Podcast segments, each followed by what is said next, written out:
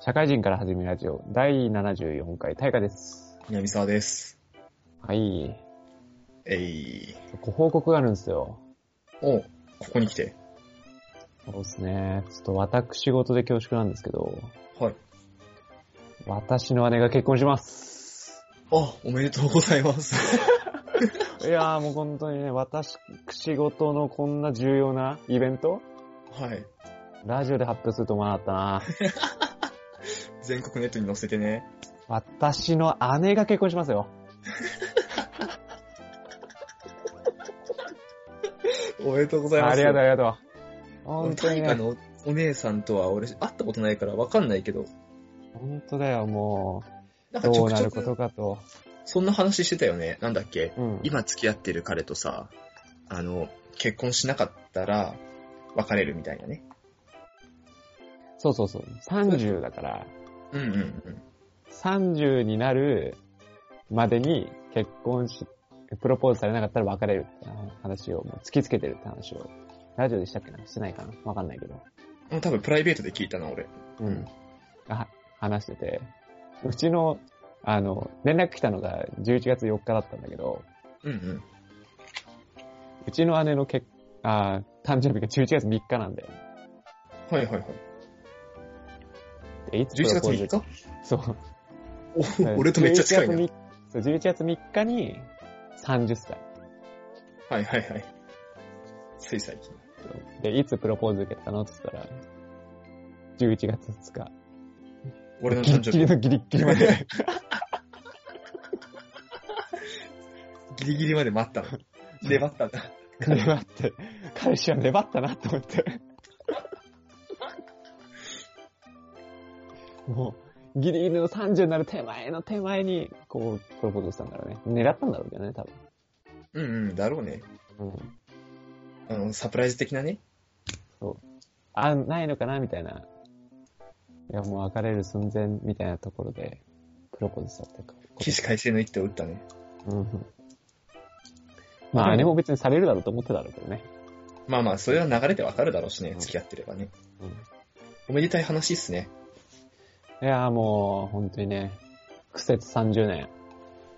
私の苦節30年苦節30年、私の姉が、私の姉が結婚しましたね。挙式とかすんの？あ、まあそこまではまだ話してないか。うん。まあでも挨拶とかはね、来るって言ってたし、うんうん。僕と同い年だからね、彼氏がね。あ、あ、なるほどね。年下の男性か。すごいよ、もう本当に。大体趣味が僕と一緒っていう。音楽とラジオとアニメとドラマと？それ、まあラジオは違うんじゃねえか。さすがに。さすがにラジオはやってないと思うけどね。だから音楽のバンドとかさ、うんうん。好きなバンドとか俺と似てるし、それこそね。あれだよね、お姉さん、その彼氏の影響かなんかでバンドやったの始めたんだっけ？まあ彼氏の影響じゃないけど、バンド関連の、違うバンドの人とかかな確か。うんうん。バンドで知り合ったとかそんな感じだったそうそうそうそう。いいね。バンドってあるね。いいね。いい出会いだ。いいよね。なんか、バンドで交流広がるって。うん。社会人になったらめったにないからね。これもよく話すけど。出会いがね。コミュニティっていうのはないからね。うんうん。僕と別に南さんと話してたって、何も生まれないからね。わかんない。ふと美少女が空から降ってくるかもしれん。大丈 ピンポーンっつって。夫。空から降ってきてねえよ。突然現れる。デリバリー、あ、下ネタだわ。やめよ何そのう。デリデリバリー、デリバリーされて、デリバリーされてこねえかなと思ったら、もう純粋に下ネタじゃねえかと思っちゃった。冷静に。空から降ってくるかもしんないから。ねえ、羽つけてね。そうそう。窓ガラス蹴破って。蹴破んのかよ。めっちゃ物理、物理じゃん。あでもいいな。うちはなんか兄弟いるけどさ、うん。誰もそういう話は聞かないから、そういうのもね、羨ましいなとは思うけど。いや、なんかこう言っちゃなんだけどさ、うん。肩の荷がすごい降りたね。あ、そうなん？大河、大河の？うん。まあ、いや別に普段から意識してたわけじゃないしさ、そんなの。うん。別になんかこう、なんか結婚しなきゃ早くとか、うんうん子供産まなきゃ早くみたいなことって思わなかったけど、あの、姉が結婚するっていうのを聞いて、ああ、なんか、深いとこでは考えてたなってちょっと思ったね。ああ。なんとなくやっぱ安心した。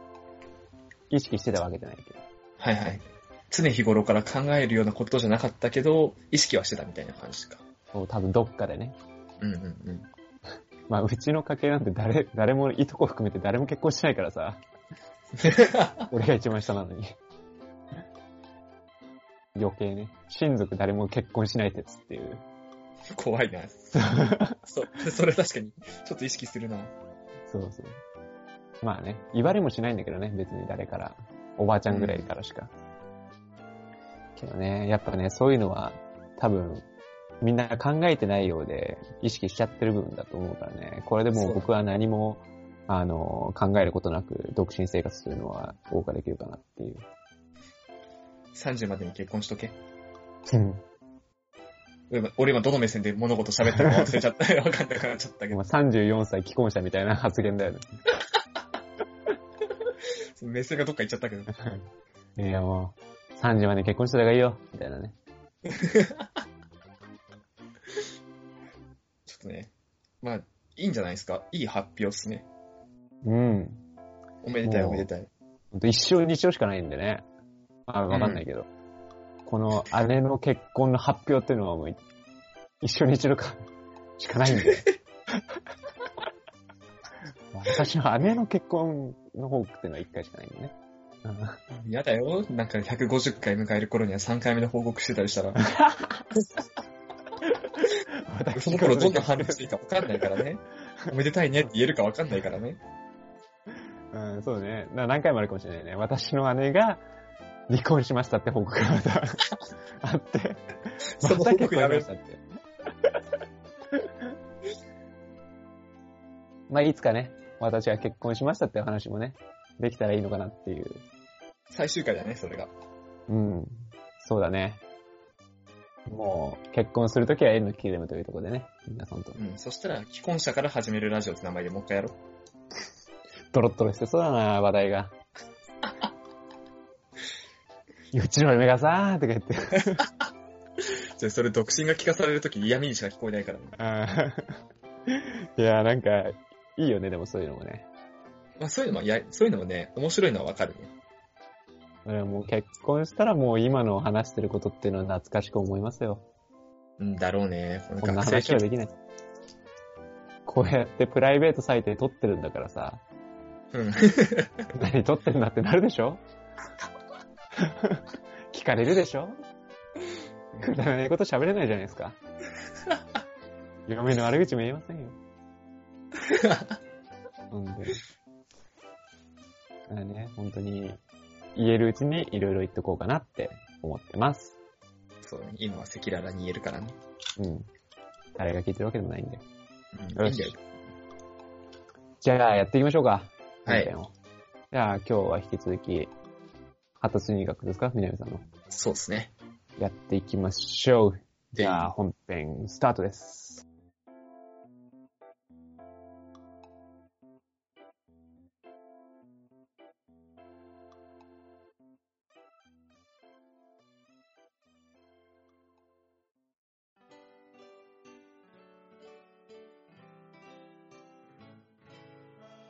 はい、本編です。はい、本編です。お願いします。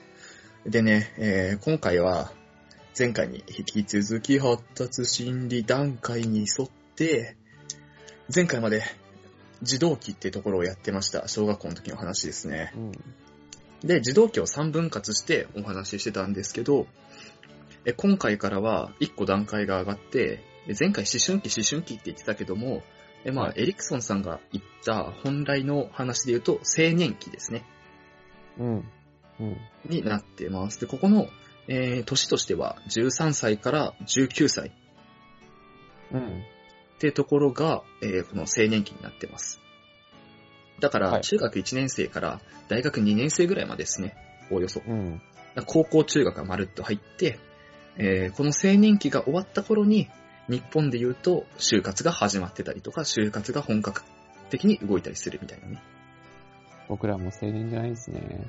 僕らは、このね、あれで言うとね、あの、青年期前期って言い方だね。あ、まだ前期なんだ。前期前期。よかっで、まあだから、つまりどういうことかっていうと、この青年期っていうのは、えー社会に出る。日本式に言うとね、現代日本式に言うと、た。うん。社会に出て、働き始める準備をするっていう、えー期間になってますと。うん。いうことが言えると思います。で、社会に出るにしては、えーさっきの、さっきのじゃないですね。前回のお話で言った児童期の後期で言ってた、えー親に甘えると、親に反発するとか自己を持つの、行ったり来たりをするっていうのは、まあまあ、そんな状態で社会に出れるわけないじゃないですか。うん。うん。っていうわけで、えーどういうふうに成長していくのかっていうところをここで説明していこうと思います。うん。うん。で、まず青年期えーについてなんだけども、このエリクソンさんの発達心理段階は今までもその2つの対立する要素があって、その対立する要素がえーどう解決されていくかで、えー成長ってものが決まってきますよみたいなね、うん。うん。のがあったと思うんですけど、青年期については、えーすごい簡単で、同一性と同一性の拡散っていうものが対立する2つの要素なんだね。同一性と同一性の格差。はいはい。うん。ああ、はいはい。うん。まあ、つまりどういうことかっていうと、え自分っていうものを探し出せるか出せないかってところだね。うん。で、で、それを、えー経て何を得られるかっていうと、それを得て、えー忠誠心ってものが、えー身につくようになってくると。うん。うん。まあ、忠誠心って言い方もあれだけど、その何かに所属するって意識だね。簡単に言うと。はいはい。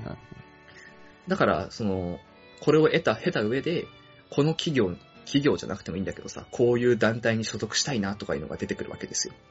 うん。うん。うん。っていう、その、所属するっていう気持ちが生まれてくるうん。というところになってます。で、えーそれまでの段階で、と、ちょっと変わってくるのが、えっ、と、周りの人間との関係性ですね。はいはい。が変わってくると言われていて、えー仮になんだけど、えー0歳から2歳で話してた乳児期。うん。乳児期っていうのは、主な対人関係って言ったら母親だだけだったりするわけですよ。うん。うん。まあ、家庭によっては父親だけの時もあると思うんですけどね。うん。で、えー2歳から4歳の幼児期前期っていうところは、えー両親ですね。と、主に関わると。で、4歳から5歳とか6歳ぐらいの幼児期後期ってなると、えー両親を含んだおばあちゃんおじいちゃんであったりとか、兄弟であったりとかの家族ってものになってきますと。関わる人間が。うん。うん。で、5歳から12歳になると、地域であったり、学校であったりのうん。お友達と、うん。先生と。っていうところで輪が広がってる。はいはい。で、これまでの、えー、で、青年期になるとまたちょっと違ってくるっていう話なんだけど、これまでは、えーっと、基本的に所属している場所であったりとか自分がね、うん。所属している場所の人間と関わってますよねっていうところうん。うん。であって、えー仲がいいからつるんでいるだとか、馬が合うからつるんでいるっていうものが主だったんだけども、13歳から19歳の青年期ってなると、えー仲間っていうのが当然出てきますと。それはまあ学校とかバイトとかいろんなところでいろんな人と出会いますよねっていうね。うん。うん。中で、えーモデルってものが出てきますと。うん。これは、えー社会心理学の確かね、類が友を呼ぶ的な話をしたことがあったと思うんですけど、はいはい。でもお話しした通り、えー自分と似ている人を見つけたりだとか、うん。その自分が目指すもべき目標である人を見つけるうん。うん。ことで、そこに近づこうとしていったりとか、その人と切磋琢磨するような対人関係ってものが、えー関係性として現れるのがこの頃ですと。うん。うん。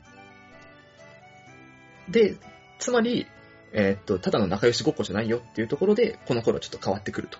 人間関係がね、うん。うん。言われております。で、それを経て結局何がしたいのかっていうところなんだけど、結局青年期っていうのは、すべてにおいてあの自分探し、アイデンティティの確立ってところにつきますと。なるほど。まあ、要はその仲間とかを見つけてね、何がしたいのかっていうと、まあ、これ何回か話したことあるけど、まあ、俺とタイガを比べて、タイガより俺ができてるとこ、できてないとこ、どこなのよっていうのを比べてたりとかね。うんうん。することで自分は何なのか、自分っていうのは何の得意があって、何の苦手があって、どういうことに向いているのかっていうのを探していくのが、この頃になってますと。うんうんうん。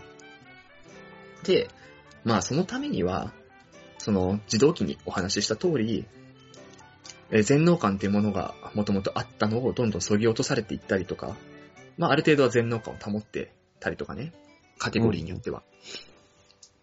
保ちつつで、えー自分がどういうものに向いてるのかとかっていうのはざっくり分かってくる、来てる中で、より深めていくっていうのがこの頃になっていますと。うんうん。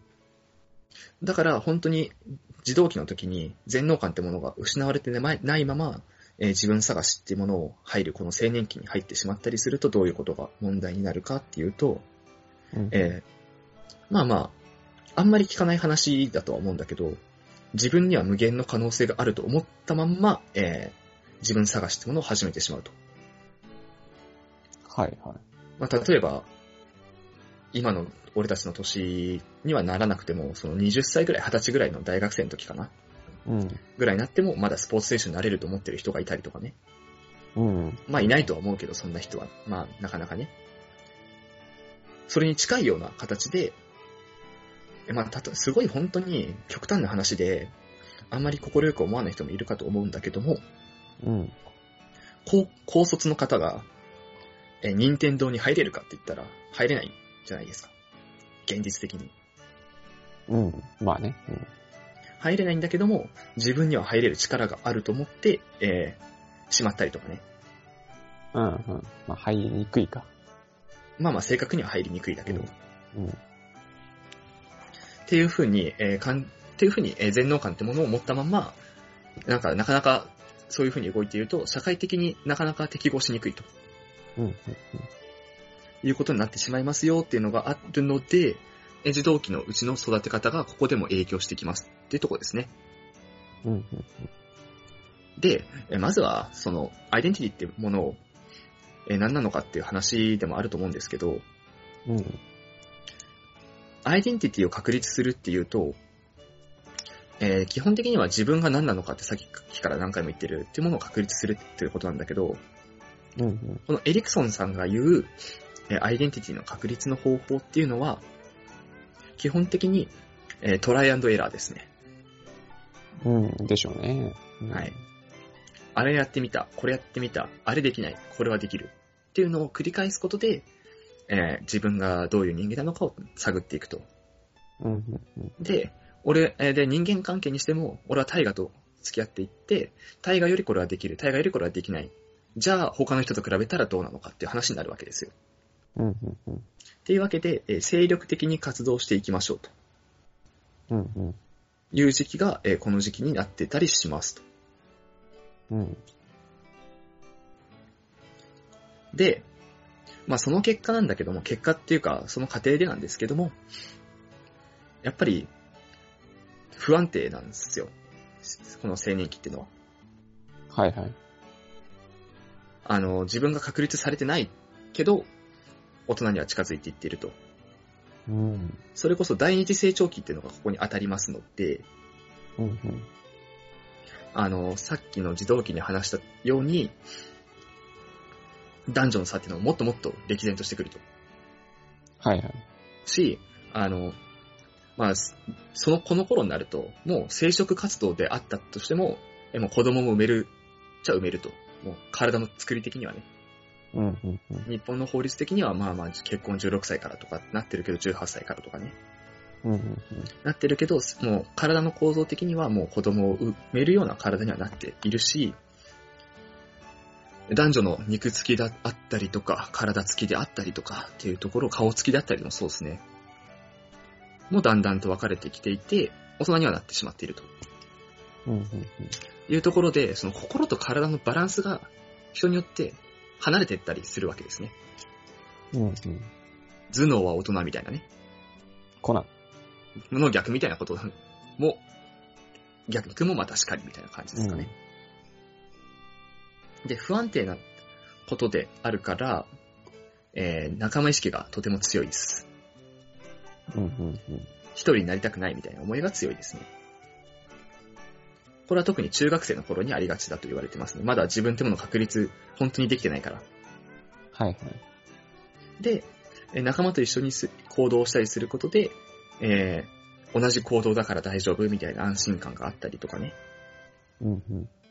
するわけであって、えー中学の頃にもいじめってものはあると思いますし、中学の頃に不登校になったみたいな話があったりと思うんですよ。小学校より多いと思うんですよ。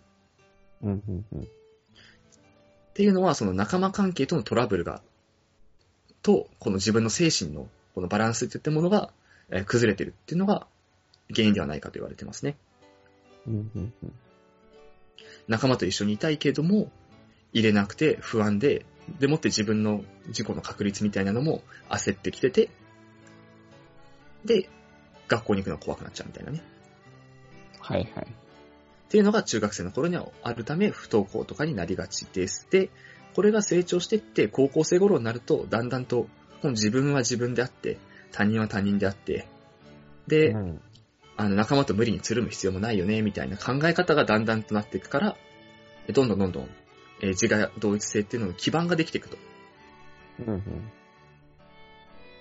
その自分と他人っていうのはこうも違うんだっていうことを理解した上で、えー同一性ってものを確立するっていうステップになるわけであって、その最初の基盤ってものが高校生あたりで出来上がってきますよね、と言われてますね。うんでもって、えー高校生ぐらいまでの間の話を今回はメインに進めさせていただくんですけども、うんうん。この思春期、青年期っていうのは、えーそれまでの発達課題を見直して、やり直しているっていうのが、なんか心理的な特徴らしいんですね。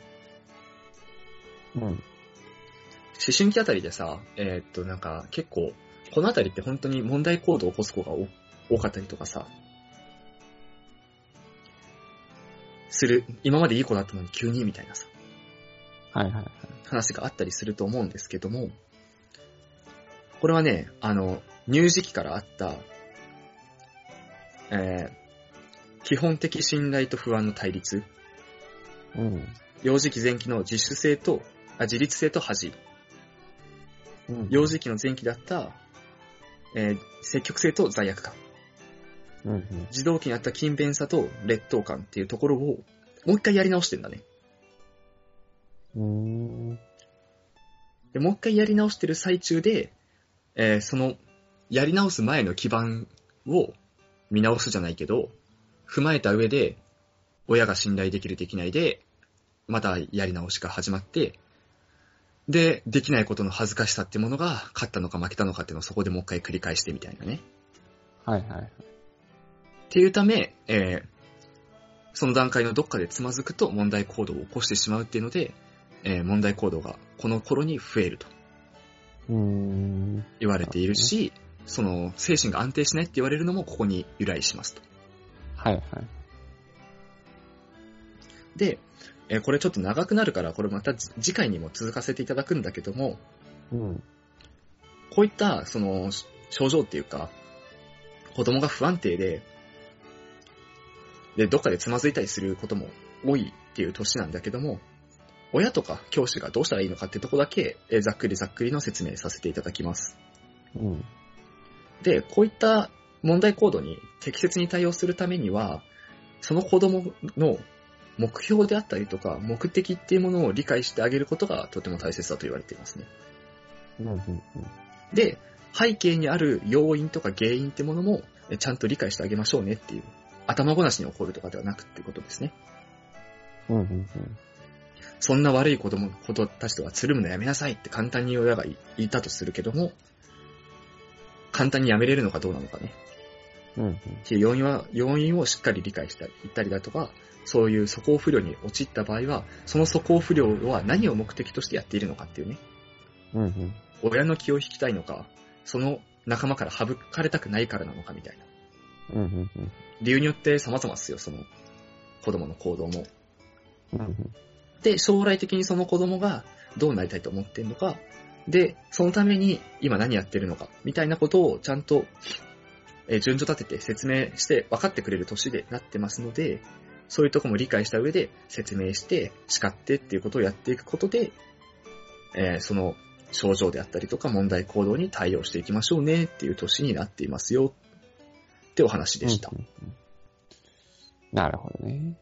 まあ、ここのアイデンティティの話ってすごい複雑で難しいところになるので、え次回はもっともっとこの話を掘り下げていったりとかさせていただこうかなと。で、あれですね、アイデンティティといえばよく聞く話のモラトリアムっていう話であったりとかもちょっとずつ織り交ぜていけたらなと思ってます。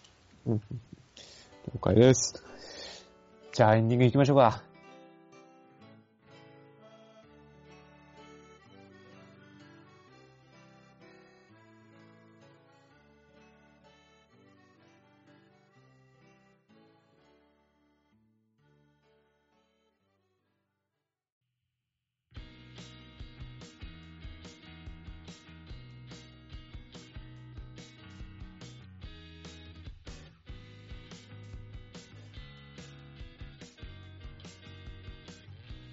はい、エンディングです。はい、エンディングです。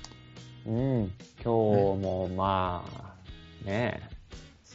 思春期ですか？思春期ですね。うん。まあなんかさ、うん。学園ドラマが流行るのっていうのはやっぱ、不安定だから面白いんだろうね。うーん、だろうね。まあ、この話とかも聞いてて思うけどさ、うん。思うし、その学園ドラマとかこの年になってみるとさ、その自分の学生時代もちょっと思い返したりするっていうのも面白みの一つだったりするよね。うん。自分がさ、自己確率というか自己同一性とか思ったのっていつだと思ってる？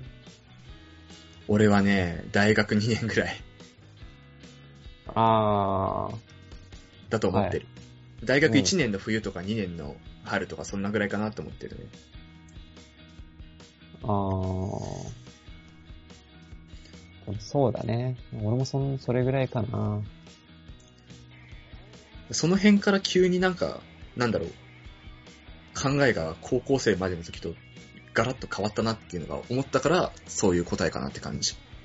うん。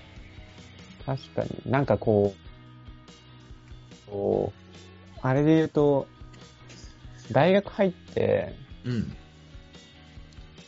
まあなんとなく入るじゃない？うん。それで言うと。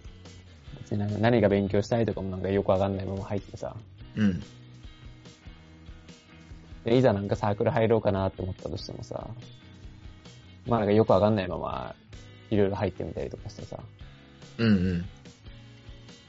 それで、まあ、入って、ここいいなと思って続けて、大学2年とかになって、ようやくなんかこう、なんかこう、何やりたいとかじゃなくて、自分はこういうタイプの人間なんだなって改めて意識したのは、大学2年ぐらいだったなってやっぱ思うね。うんうん、そうだよね。なんかそれの、なんか一番思ったのはさ、うん。まあ、高校、俺の高校時代とかタイガー多分、よーく知ってると思うけどさ、うん。あー視野が狭い狭い。ふんふんふん。いや本当に視野狭くて、なんか、一本しか道見えないぐらいのさ、うん。とこだったのが、大学1、2年になると、なんか視野が広がったっていうかさ、そう、最初にさ、すげえそれ感じるのがさ、あの、高校の時と大学の時で、マジで視野が本当に変わってさ、うん。うん。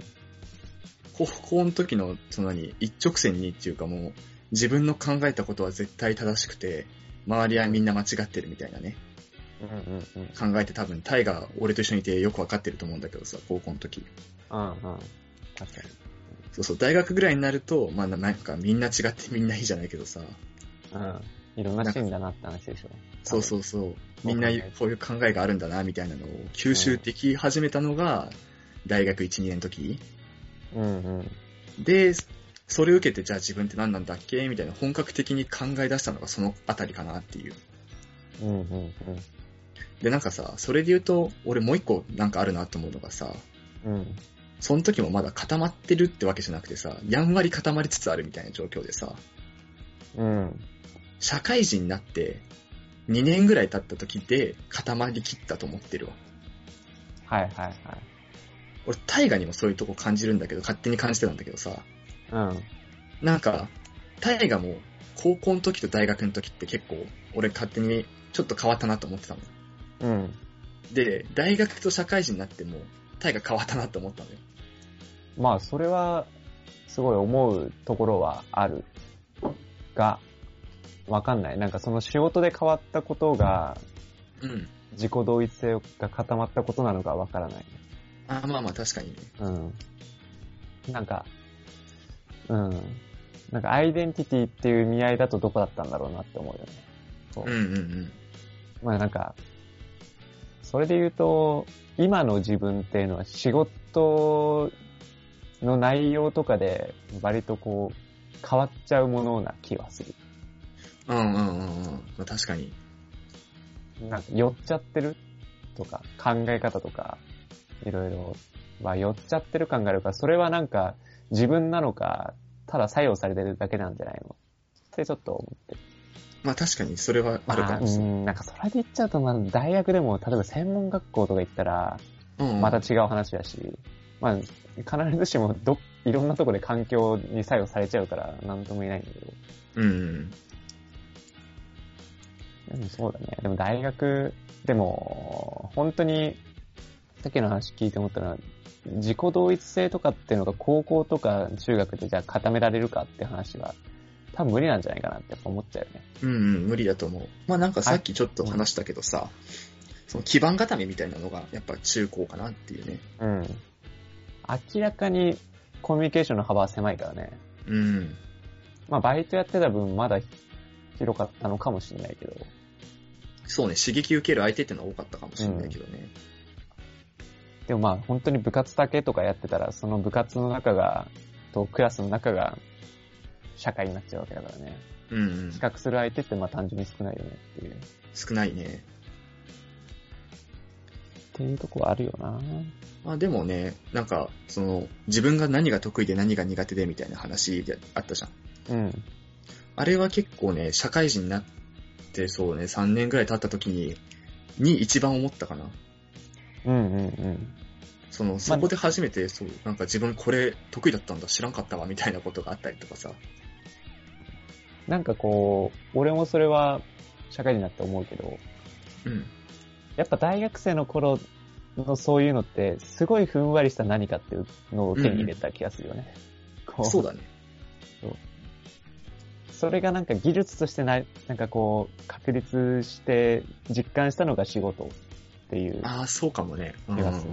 なんかふんわりと、あ、自分はこういうことができるなとか、うん。っていうのを考えたのは、まあ、大学時代だよね。まあそれってなんかこう、お金をもらってるわけじゃないし、うん。なんか活動内容もなんかサークルとかさ、バイトとかさ、なんかふんわりしたこうコミュニティの中だから、あなんとなくこういう人間なのかな、みたいなそうだね。感じは、やっぱ、あったよね。やっぱ固まりきらないというか、そこはそこで。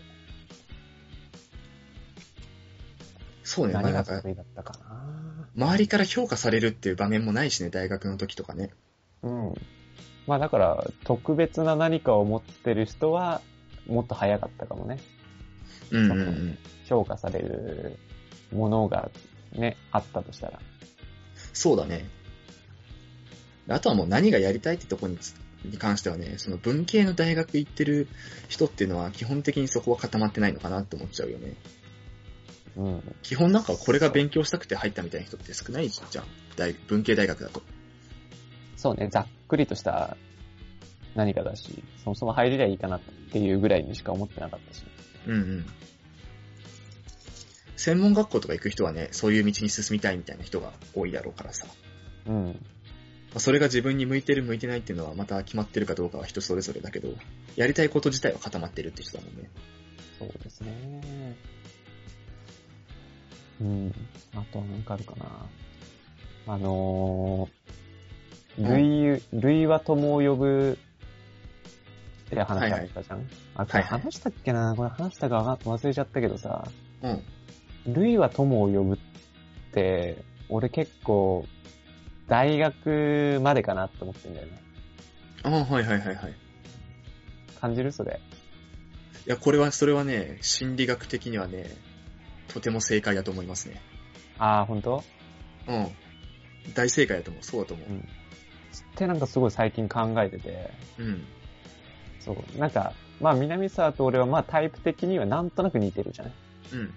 まあだから類は友を呼ぶで、まあ、まあ大体こう、大学までの友達でそっち寄りなんだよね。うんうん。で、まあなんか見ても思うし、でもなんか大、社会人になってから仲良くなった人とか、まあなんか俺はすごい思ったのは、うん、すごいこの人シンパシー感じんなって思うけど、で、よくなんか飲み会とかで思っても、二人で飲み行ったりとか絶対しないんだよね。うんうんうん。だし、まあなんか、僕はなんか、まあ今でもそうだけど、すごい人を誘うタイプじゃないし、ああ、そうだね。うん。まあなんか、すごい暇だったら誘うけど、暇じゃなかったら別に家で一人で映画見ててもいいかなみたいな。人間だけどさ、こう、あの、そういうタイプの人って、すごいやっぱシンパシー感じるんだけどさ、うん。交わり合わないよね。必然で。そういう人と。いやー、この話をね、どこまで掘り下げようかすげえ迷うんだけどさ、うん。あの、今後の話になるんですわ。うんうん。なるんだけどね。あの、そう、大河のすげえ言う通りで、この青年期のさ、19歳までうん。は、その自分を固めるために類が友を呼んでるわけよ。うん。で、なんかさっき言った通り、似てる人と比べた方が、はるかか、なんか全然違う人と比べるより、比べやすいし、自分確立しやすいじゃん。うん。俺、ネイマールと俺たちね、ね同い年だけどさ、うん。ネイマールと比べてなんちゃらとかって言ってるの意味わかんないじゃん。そうだね。確かに。だったら大河と比べた方がいいよねっていうところで、あの、レイとも呼んでんだけどさ、うん。で、事故固まった後については、これまたね、あの、20歳から39歳の話になっちゃうんだけど、うん。親密性ってものを育む年になってるのよ、その辺って。はいはいはい。で、これ何でかっていうと、その、自分が固まりきった後で、自分が固まると、あの、相手っていうものも自分が固まっていると、どういう人間だろうみたいな知りたくなるみたいなね。うんうんうん自分はこういう人間だ、相手はこういう人間だ、っていうのを知った上で、仲良くなれるのかななれないのかみたいなね。うん。うんうんうん。で、お互いがそういう許容しし合って、あの、仲を育んでいくみたいな。うんうんうん。それが男女間であったら、なんか結婚とか、なんか愛情になったりするみたいなね。うんうんうん。っていう話らしいんですよ、どうどうやら。はいはいはい。だから、類が友を呼ぶは、この青年期まで、10歳から19歳までなんだ。っうんていうのが、この心理学の発達心理段階的な見解らしいですよ。うん。でもなんかそれ、面白い。面白いっていうか、それが、社会人になっても、類は友を呼ぶの時の類友が繋がってるってすごくない？なんか、なんだろう。固まった上でも、うんうん。そのまま関係が続くっていいね。急にいい話。なんかさ、これ、これは多分俺毎回言ったことあるんだけどさ、うんあの、その類が友を呼んだ人たちと、自分たちが、自分が固まってからも続いている人だから、うん。その中学校の時の友達は一生の友達みたいに言うじゃん。よく。うん。高校の時の友達は一生の友達みたいな。うん。それってさ、中学高校とかで仲良かった人が社会人になっても繋がってれば、それは本当に馬が合ってるんだよねっていう話だと思うんだよね。うんうんうんうんうん。類友で繋がりつつ、自己固まった後も馬が合ってる人みたいな。はいはいはいはい。ってことは、もう馬が合ってんだよねみたいな。だから一生の友達ですよねみたいな感じの話かなっていう。あー、なるほどね。類の中でも的なね。そうそうそうそうそう。まあなんかよく、なんでしょうね。結婚の話でもさ、うんこう、そうやって18歳とかで結婚した人ってやっぱうまくいかないみたいなうん。話が、まああったりとかもするじゃない？そうだねう。ん。やっぱりそれってそ、そこの部分で、ね、こうなんか、事故固まる前に、こう、うん。結婚して、じゃあ実際に固まった後にじゃあ会うか会わないか。続いたら本当に今あったんだねっていう話。そうそうそう。なるほどね。合ってたんだ。心理学者になるもんな。なんかさ、心理学やってて思うんだけどさ、これ、うん。うん。あの、俺たちが、この、なんか、やんわりと感じてること、うん。なんかこんな感じだな、みたいなさ、現象とか心の動きみたいなのってさ、うん。正しいんだよね、結構。正しいね。うん。今までの流れで言うとね。結構人間の感覚ってすごい正しいなってうん。いうのがあってさ。あの、に、人間が、なんかなんだろう。手書きでも何でもさ、こう、まっすぐ線引いた時にさ、うんうん。大体まっすぐだなって思った時って大体まっすぐなんだよね。うんうんうん。わかるわかるわかるわかる。そう。すごいなって思って、なんかそこら辺は。人間の感覚は、なんか、機械は超えないけど、うん。すごいニアリーイコールな、あの、ところは持ってるんだよねっていう。うん。だそれこそさ、なんか人によるとは思うんだけどさ、うん。あの、例えばそのタイガと、あの、タイガの友達を俺が旗から見てたとしてさ、うん。この二人本当は仲悪いんだろうな、みたいな、まあなんか雰囲気で、空気で感じたりするときってさ、うん。なんか結構その通りだったりすることもあったりしてさ、はいはい。まあそれが本当にそういうことが多いのか、たまたまそういうことがあったからその記憶が強く残ってるのかはまあ別としてさ、うんうん。そういうなんか空気読み取るとかも結構人間的性格だよなと思うんだよね。うんうんうんうんうん。確かになもうそこら辺の感覚超冴えてると思うんだよね。俺もタイガ自分冴えてると思うよ。思うよ。表情を読むとか、空気を読むとか、多分、超秀でてると思うな。それ、それ本当に大学時代に思ったわ。大学時代に思ったのね。うん。まあ今の仕事でも思うけどね。うんうん。やっぱ人の顔とかやっぱりすごい見ちゃうしね。はいはいはいはい。やっぱね、メンタリストなのかな。逆の方がいいかこれもしかして勉強するのに。でもね、本当にね、最近心理学はね、聞いてて面白いよ。本当に？うん。嬉しいね、それ。まあ本当にいろいろ考えることあるなって思ってる。うん。だし、やっぱ考える要素多い分、なんとなく自分の考え、成長できてる気がする。そうね、それは俺も思う。自分の考えすごい広がったなみたいなの思うね。成長してるか。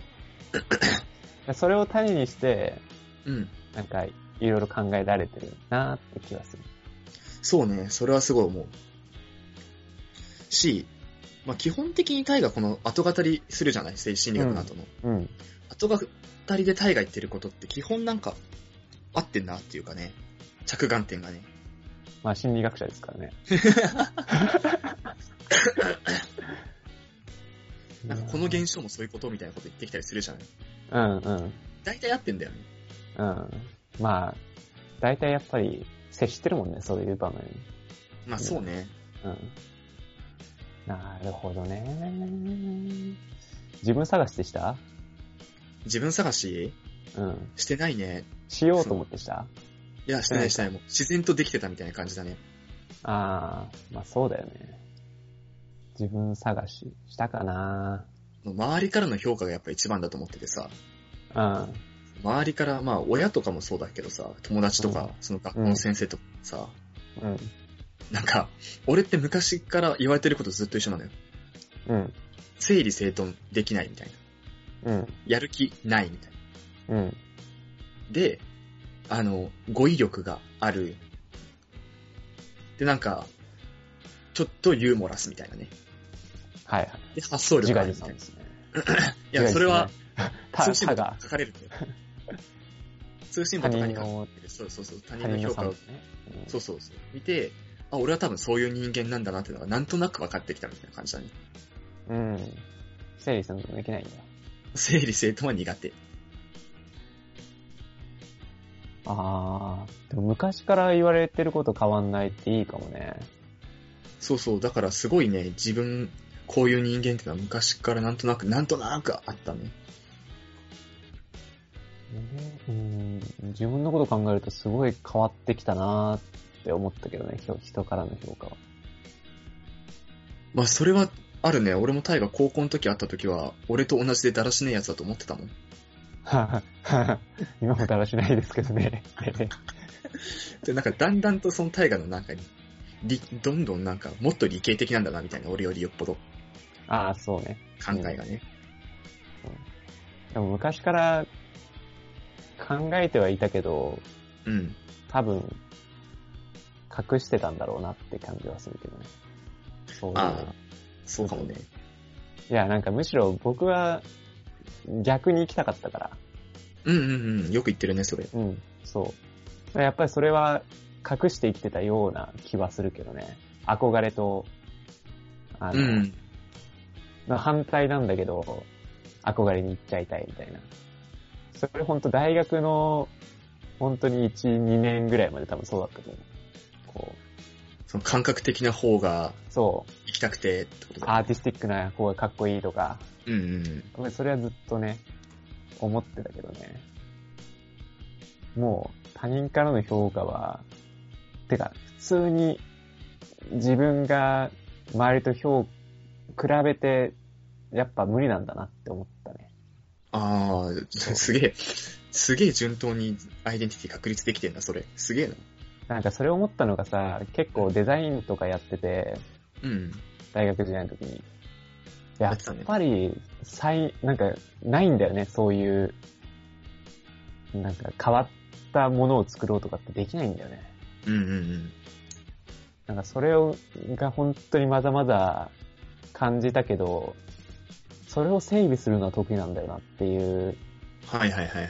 ページネーションとか、なんかそういうやつとかをいろいろ管理して指示していったりとかするのは得意なんだなっていう、その時に感じたやつだったんで、ね、まあ仕事みたいなことを大学時代にやったから多分そういうのを思ったんだろうけど、サークルかなんかやってたんだよね、確か。そうそうそうそう。もうその経験がめっちゃ生きてる感じだよね。そう。だからその時にやっぱり、こう、自分でガリガリ一人でやるっていうよりも、人と一緒に話して、うんうんで、なんかこう、これがいいよねっていうのを導き出すとか、なんかそういうのやっぱり得意なんだろうなって思ったよね。正しいことを言うのが得意なんだろうなって思った。うんうんうん。これは正しい、こういう方が絶対いいとか、っていうのをロジックを作るみたいなことは多分得意なんだろうな。答えがある方がやりやすいみたいな感じだよね。そう。理由付けするの得意なんだろうなっていう。今でもね、仕事で超活かされるんだよな。なんか、ちょっと悪いことがあってもいいように言うとか、はいはいはいはい。あなたにとって本当にこれはいいんですよっていうことを言うとか、その理由はこうで、こう、こういうストーリーがあるから、こういう、あの、一年かけてこうやった方がいいですみたいな話とか、うんうんうん。段階踏んで目標を持たせてあげるとか、っていうのは多分ね、得意なんですよね。いい仕事ついたなだからね、うまい、うまいこと生きた就職になったよね。特性が。うん。だ多分プログラマーとかだって俺多分ダメだったと思うわ。あなんかちょっと今でも思うけどアプリ作りたいとかさ、ー。うんうん。なんかやりたいとかすごい思ったりとかもするけど、いや、そうじゃねえんだろうなって思ったね。多分失敗して、失敗してたっていうか、うん、とても埋もれた感じで劣等感持って生きてたかもなっていう。他のやつすげえなーっていう劣等感持ってね。そうそうそうそうそう。多分能力高くないんだろうね。それで言うとね。本当に。個人の、なんだろう。パワーというかさ。いやー、なんか俺個人的にはタイが高く感じるけどね。そう。いや、いくら、なんか、特質系がない。あ、まあそうそうそう。なんかすげえ全部オール4ぐらいの5 段階評価で言うね。あの、中学の時さ、あ、全然話違うわ。